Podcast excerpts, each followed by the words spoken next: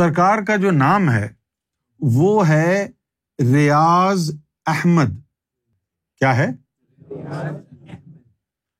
سرکار نے کرم نوازی، یہ فرمائی۔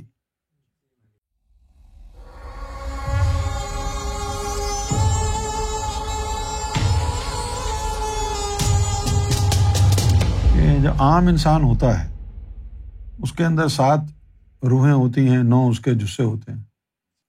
تو اب وہ نو جسے سات روحیں، سولہ چیزیں ہیں، اب ان کو ایک جگہ رکھنا پڑتا ہے نا۔ اس کے لیے کوئی لفافہ چاہیے، کوئی ڈبہ چاہیے، کوئی وجود چاہیے جس میں ان روحوں کو رکھا جائے، ورنہ الگ الگ ہو جائیں گی۔ اور یہ جو لطائف ہیں، یہ انسان کے کو بلوانے کے کام آتے ہیں، دکھانے کے کام سونگنے کے کام آتے ہیں۔ ساری فنکشنالٹیز اس کی، جسم کو فائدہ ہوتا ہے، روح کو بھی ہوتا ہے۔ تو انسان مجموعہ ہے۔ اس میں روحیں ہیں۔ جو امام مہدی ہیں، تو وہ ان کے اندر کوئی لطیفے وغیرہ نہیں ہیں، جسے وغیرہ نہیں ہیں۔ ان کا صرف ایک وجود ہے۔ اس کو وجود کو جو ہے، جسم کی ضرورت اور حاجت نہیں ہے۔ اس وجود کو جسم کی حاجت نہیں ہے، ضرورت نہیں ہے۔ تو اب وہ پھر بغیر جسم کے دنیا میں آ جائیں، کوئی مسئلہ نہیں ہے۔ مسئلہ انسانوں کا ہے کہ انسان ان کو دیکھیں گے کیسے؟ وہ تو انسانوں کو نظر نہیں آئیں گے۔ آنے کے باوجود۔ آپ کی روح اگر باہر آ جائے تو کس کو نظر آئے گی؟ تو اس لیے امام مہدی علیہ السلاۃ والسلام کو جسم دیا گیا۔ جس طرح حضور پاک صلی اللہ علیہ وسلم ہے آپ صلی اللہ علیہ وسلم کی جو روح مبارکہ ہے، اس کو ضرورت تھوڑی ہے کسی چیز کی۔ ان کو ضرورت نہیں ہے۔ ان ان کی روح مبارک پورا ایک وجود ہے۔ اسی لیے ان کی روح مبارک جو ہے ایک جگہ مقیم ہے، مقام محمد۔ اب امام مہدی علیہ السلاۃ والسلام کے اندر جو، جس کو آپ روح کی جگہ سمجھ لیں، آپ کا وجود آپ کی ذات ہے۔ اس ذات کا نام ریاض ہے۔ ٹھیک ہے بھائی؟ اور پھر وہ وجود مبارک ایک جسم میں قیام پذیر ہوا۔ تو اس جسم کا اس ذات سے تعلق جڑ گیا۔ تو سب سے پہلے اس وجود نے اپنے جسم کو فیض دیا نا۔ جسم مبارک کی نسبت ذات مبارک سے جڑ گئی۔ اور ذات مبارک کی تاثیر جسم مبارک، اس میں مبارک میں بھی آ گئی۔ ذات مبارک کی جو تاثیر ہے، وہ اس میں مبارک میں بھی آ گئی اور جسم مبارک میں بھی آ گئی۔ سرکار کا جو نام ہے، وہ ہے ریاض احمد۔ کیا ہے؟ سرکار نے کرم نوازی یہ فرمائی کہ سرکار کے خاندان میں ظاہری ایک ولی گزرے، جن کا نام ہے گوہر شاہ۔ میرا خیال ہے کہ ڈھوک گوہر شاہ میں ان کا مزار بھی ہے۔ ان کے دو مزار ہیں۔ ایک راول پنڈی میں ہے اور ایک ڈھوک گوہر شاہ میں ہے۔ ایک جگہ آپ کا جسم مدفون ہے اور دوسری جگہ آپ کے کچھ نباردات وغیرہ۔ تو سرکار نے میرا یہ ایمان ہے کہ ان بزرگوں کی جو ہے تقدیر بدل جائے۔ پوری کائنات میں ان کا جو ہے نام روشن ہو جائے۔ جیسے لوگ خاندانی نام رکھتے ہیں۔ جیسے ابھی ہمارے بھائی ہیں، عزیز بھائی، ان کا نام ہے عزیز جاگرانی اب یہ ذات ہوگی ان کی۔ اسی طرح کسی کا نام ہے زین ہاشمی۔ جیسے خالد صاحب کا نام ہے خالد رانا۔ جن کی ذات ہے نا۔ بھٹی بھی ہوتی ہے۔ تو ایک ذات ہے، اس کا نام راجپوت ہے۔ اب وہ راجپوت میں بھٹی بھی ہیں، رانا بھی ہیں، شیخ بھی ہیں، مختلف برانچز ہیں۔ اسی طرح سرکار نے اپنے جو بزرگ ہیں، گوہر شاہ ان کی نسبت اپنے ساتھ جو ہے لگا لی تاکہ ان کا نام روشن ہو جائے۔ تو گوہر شاہ ان کا نام ہے۔ نسبت میں ہو گیا گوہر شاہ والا گوہر شاہی۔ تو یہ سرکار کا نام نہیں ہے۔ گوہر شاہی نام نہیں ہے۔ بلکہ آپ کے خاندان میں ایک بزرگ گزرے ہیں۔ اللہ تعالیٰ ان کے درجات بلند فرماتا ہے۔ سرکار کی نسبت سے۔ تو ان کا نام گوہر شاہ اور ان سے آپ نے نسبت رکھی، لہذا گوہر شاہی کہلائے۔ اب تو میں دیکھتا ہوں کہ خاندان کے بہت سے لوگ اپنے نام کے ساتھ گوہر شاہی لگا رہے ان سے پوچھو کیوں لگا رہے ہو تم؟ بھائی طلت سے پوچھو کیوں لگا رہے ہو تم؟ کیونکہ دادا کا نام میں تو شامل نہیں ہے۔ ان کا نام تو سید فضل حسین ہے، وہاں کہاں ہے گوہر شاہی؟ وہ تو سرکار نے اپنے لیے لگایا۔ تم کیوں لگا رہے ہو؟ تو اب جو جسم مبارک ہے، تو اس کی طرف اشارہ کرتے ہیں گوہر شاہی۔ کیونکہ آپ نے تو جسم کو ہی دیکھا ہے نا۔ آپ نے سرکار کے اندر کو تو نہیں دیکھا۔ تو آپ ریاض پکارے یا گوہر شاہی پکارے آپ کا تو اشارہ جسم کی طرف ہی ہوگا نا۔ تو کیا فرق پڑتا ہے؟ ریاض ریاض پکارے یا گوہر پکارے اشارہ تو آپ کا جسم کی طرف ہی ہوگا نا۔ یا تو ریاض کہیں اور اشارہ بھی ذات کی طرف ہو، تب تو بات ہے نا۔ بھائی آپ کچھ بھی کہیں تو آپ کا اشارہ تو جسم جسم ہی سامنے تھا نا۔ اسی کی طرف ہوگا۔ اس لیے فرق نہیں پڑتا، آپ ریاض پکارے یا گوہر پکارے لیکن جو ذات ہے، اس کا نام ریاض ہے۔ اور پھر احمد ہے۔ احمد حضور کی روح کا نام ہے۔ یعنی ریاض کے ساتھ احمد بھی آئے گا۔ وہ عرضی اربا کی طرف اشارہ ہے۔ تو اب یہ جو جسم مبارک ہے، نمبر ون، تم میں سے کوئی اکا دکا ہی ہوگا، لاکھوں میں کوئی ایک، جس نے سرکار کے جسم کو دیکھا ہوگا۔ ایک ثبوت ندیم بھائی کا ملا۔ انہوں نے سرکار کے جسم مبارک کو دیکھا۔ یہ ایک واقعہ سناتے ہیں۔ واقعہ یہ سناتے ہیں کہ بھائی یہ ایک دن کوٹری پہنچے تو جو گھر کا سرکار کے گھر کا مین گیٹ گیٹ ہے، تو یہ وہاں پر کھڑے ہوئے تھے۔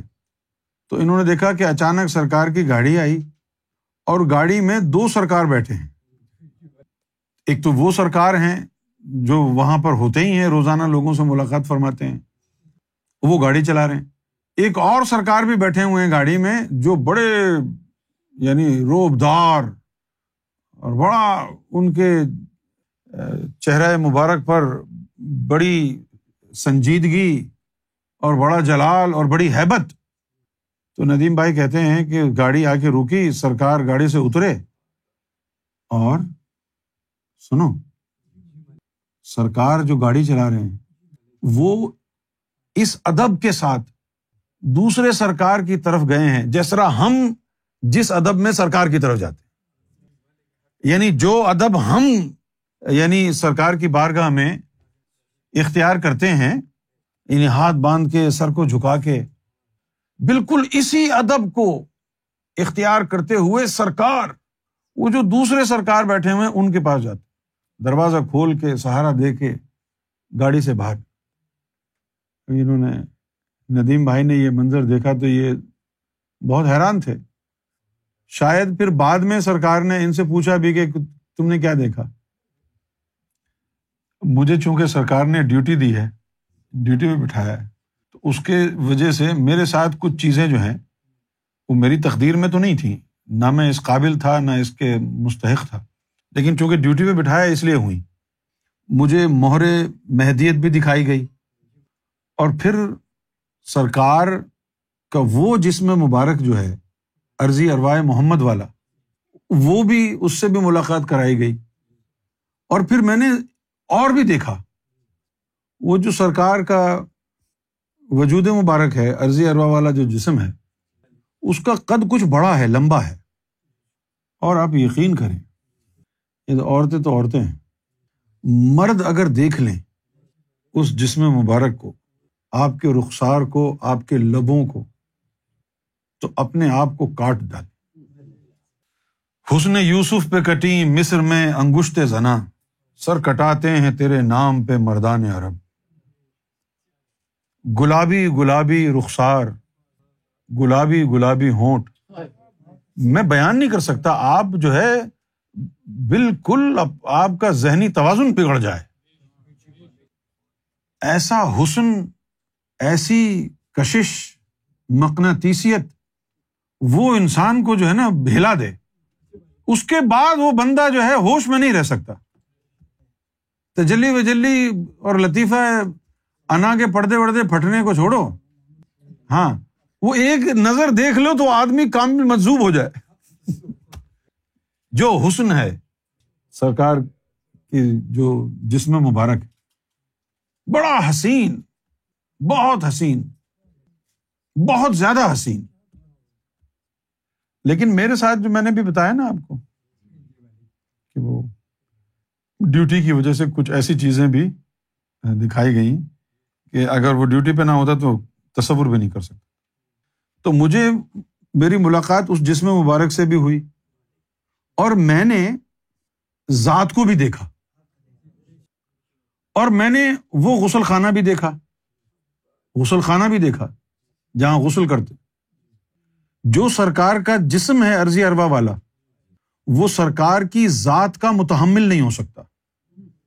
لہذا سرکار نے ہلکی ہلکی ڈوز کا عکس نکالا اور ان مخلوقوں پر جسم پر بٹھایا تاکہ وہ جسم اس کا عادی ہو جائے۔ سرکار آئے تو ہیں، لیکن سرکار نے دنیا میں اپنا ٹھکانا کبھی بنایا ہی نہیں۔ ایک بیس یونٹ بنایا جیسے کہ لوگ پہاڑ پہ چڑھنے جاتے ہیں نا۔ تو نیچے جو ہے ایک بیس یونٹ بنا دیتے ہیں۔ ریٹرن ٹو دا بیس اسی طرح سرکار نے بھی اپنا ایک بیس بنایا ہے۔ وہاں پر خود ذات مقیم ہے۔ اور پھر وہاں سے چھوٹے چھوٹے چھوٹے چھوٹے، ہلکے ہلکے اپنی ذات کے جلوے اس جسم کے اوپر گراتے رہتے ہیں۔ نو محرم کو جو واقعہ ہوا تھا، وہ بھی یہی تھا کہ ایک جلوا سرکار کا جسم کے اوپر آیا تھا۔ اور وہ جو جلوا ہے، وہ جو ذات ہے، وہ صرف سریانی بولتے اچھا اب اگر آپ کی سرکار سے ملاقات ہو بھی گئی ہے، تو اس کا یہ مطلب نہیں ہے کہ آپ کو ذات مل گئی یا ذات کو دیکھ لیا۔ وہ پتہ نہیں کیا دیکھا ہے آپ نے، کوئی جسہ دیکھا ہوگا۔ اور سرکار کے جو وجود مبارک ہیں، تو وہ تو یوں یوں یوں یوں سانس لیتے ہی بدل جاتے ہیں۔ سانس لیتے ہی بدل جاتے ہیں۔ ایک دن جو ہے، سرکار اوپر ہمارے کمرے میں، اپنے کمرے میں تھے۔ اور بڑا سرکار کی جو ہے نا وہ سانس لینے کی بہت آواز آ رہی بہت آواز آ رہی تو میں نے سوچا کہ یار کوئی مسئلہ ہے۔ میں گیا تو میں نے کہا کہ سرکار سانس وغیرہ میں کوئی پریشانی ہے؟ نہیں تو۔ بالکل ٹھیک۔ تو میں نے کہا کہ سرکار، وہ سانس بہت زور زور سے لے رہے ہیں نا آپ۔ فرما ہمیں عادت نہیں ہے نا۔ یہ جملہ بول کے کہا اچھا تم جاؤ اب۔ اب وہ جو لفظ تھا، یہ عادت نہیں ہے، وہ چپک گیا۔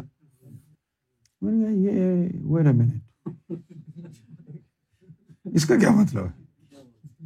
کہ ہمیں عادت نہیں ہے۔ پھر مجھے سمجھ میں آیا کہ سرکار نے فرمایا کہ یار، کھڑکی وڑکی کھول کے رکھا کرو۔ اور بات یہ فرمائی کہ ہم کھلے علاقے کے رہنے والے ہیں، گجر خان، کوٹری کے، وہاں بڑی ہوائیں چلتی ہیں۔ ہم یہ بند گھٹن والے ماحول میں نہیں رہ سکتے۔ اس لیے کمرے کی کھڑکی وغیرہ کھول کے رکھا کو بالکل حق فرمایا آپ نے۔ اس میں کیا شک؟ لیکن کھڑکی کھولنے کا مطلب ایک اور بھی تھا۔ آنا جانا بھی تو تھا۔ وہ تو جو ہے، وہ تو ہے۔ تو سرکار کی جو ذات ہے، اس دنیا میں موجود، لیکن جہاں وہ مقیم ہے، وہاں سے اس جسم میں جلوے بھیجتے ہیں۔ ان کو کہتے ہیں، یہ ہماری مخلوق ہے۔ اچھا اب اگر اسی طرح کا کوئی عکس جلوہ تیرے اندر آ گیا تو پھر کیا ہوگا؟ جو جسم کی طرف بھیج رہے ہیں۔ تو پھر وہی ہو گیا نا۔ فنافی شیخ اور شیخ شیخ ہی ہو گیا نا۔ اگر وہ چیز تیرے اندر بھی آ گئی، اسی طرح بولے گا، اسی طرح بات کرے گا، وہ ادھر آ گیا۔ سورت نہیں ہے، سیرت آ گئی۔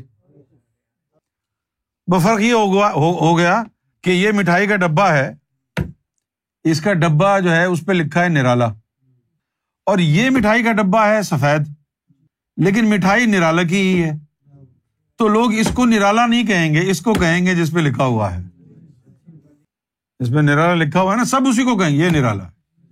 اور دوسرا والا جو ہے، اس کے بارے میں آپ کو سمجھانا پڑے گا کہ دیکھو بھائی، ڈبے پہ نہیں لکھا۔ لیکن اندر مٹھائی جو ہے، دونوں کی ذرا ٹرائی کر کے دیکھو۔ یہ بھی کھائیں گے، یہ بھی کھائیں گے۔ یار ہاں مٹھائی تو ایک جیسی ہے۔ لیکن پھر بھی کہیں گے ہاں مٹھائی تو ایک جیسی ہے، لیکن نرالا نہیں ہے یہ۔ مٹھائی ایک جیسی ہے۔ کیونکہ لکھا ہوا نہیں ہے نا ڈبے۔ پہ تو اب بات ہے ڈبے کی اور مٹھائی کی۔ ڈبے کی اور مٹھائی کی۔ اصل چیز کیا ہے؟ ڈبا یا مٹھائی؟ لیکن پہچان ڈبے سے ہوگی، اس لیے مٹھائی کو کوئی پوچھے گا نہیں۔ پہچان ڈبے سے ہوگی۔ اب مٹھائی تو تم کھا رہے ہو یا نہیں کھا رہے؟ مٹھائی تو کھا رہے ہو نا۔ ورنہ کون آتا ہے یہاں پہ؟ مٹھائی تو کھا رہے ہو۔ بس یہ کیا وہ ڈبا نہیں ہے نرالا والا ہمارے پاس بغیر ٹریڈ مارک کے ڈبے ہیں۔ اور اچھا بھی ہے، کسی کو پتا بھی نہ چلے کہ نرالا کی مٹھائی بٹ رہی ہے۔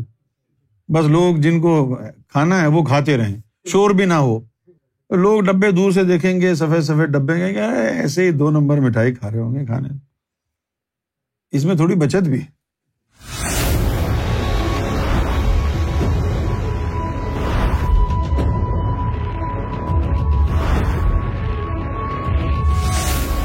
Amra TV, the place to connect with God.